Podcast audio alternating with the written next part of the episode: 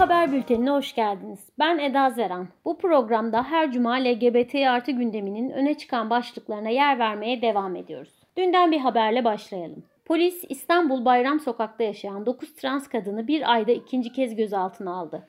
Sokağa giriş çıkışları kapattı ve evlerin mühürleneceğini söyledi.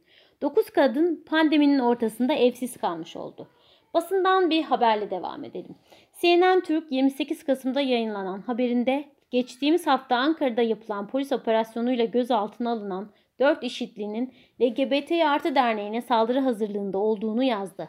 Habere göre 4 işitli geçtiğimiz hafta Ankara Terörle Mücadele ve İstihbarat Şube Müdürlüğü ekiplerinin ortak operasyonuyla gözaltına alındı. Eylül ayında da benzeri bir iddianın basında yer bulduğunu hatırlatalım. Meclise gidelim. Halkların Demokratik Partisi Batman Milletvekili Ayşe Acar Başaran, trans kadınların yaşandığı sorunlara ilişkin Türkiye Büyük Millet Meclisi'ne araştırma önergesi verdi.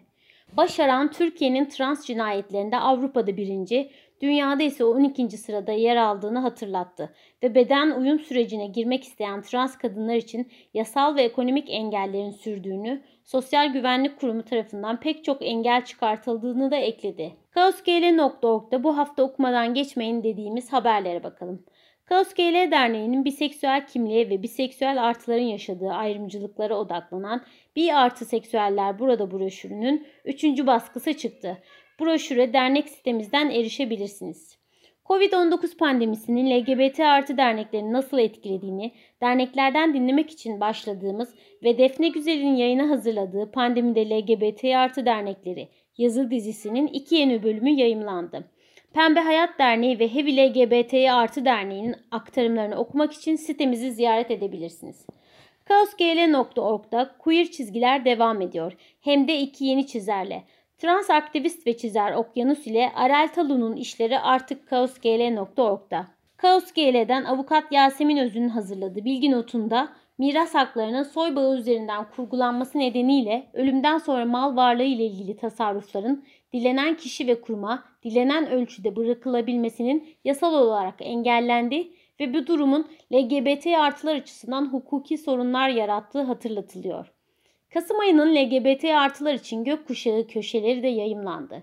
Geçtiğimiz ayın LGBT artı haklarını savunan köşeleri Hürriyet ve Cumhuriyet yazarlarından.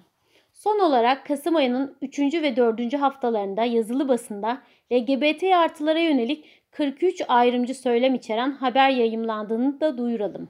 Dünyadan bir haberle bültenimizi kapatalım.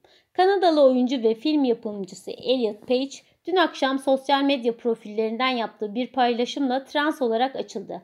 Page, trans olmayı seviyorum, queer olmayı seviyorum ve kendimi ne kadar yakın tutarsam ve kim olduğumu tam olarak kucaklarsam, ne kadar çok rüya görürsem kalbim o kadar büyür, o kadar gelişir. Her gün taciz, kendinden nefret etme, istismar ve şiddet tehdidiyle uğraşan tüm translara.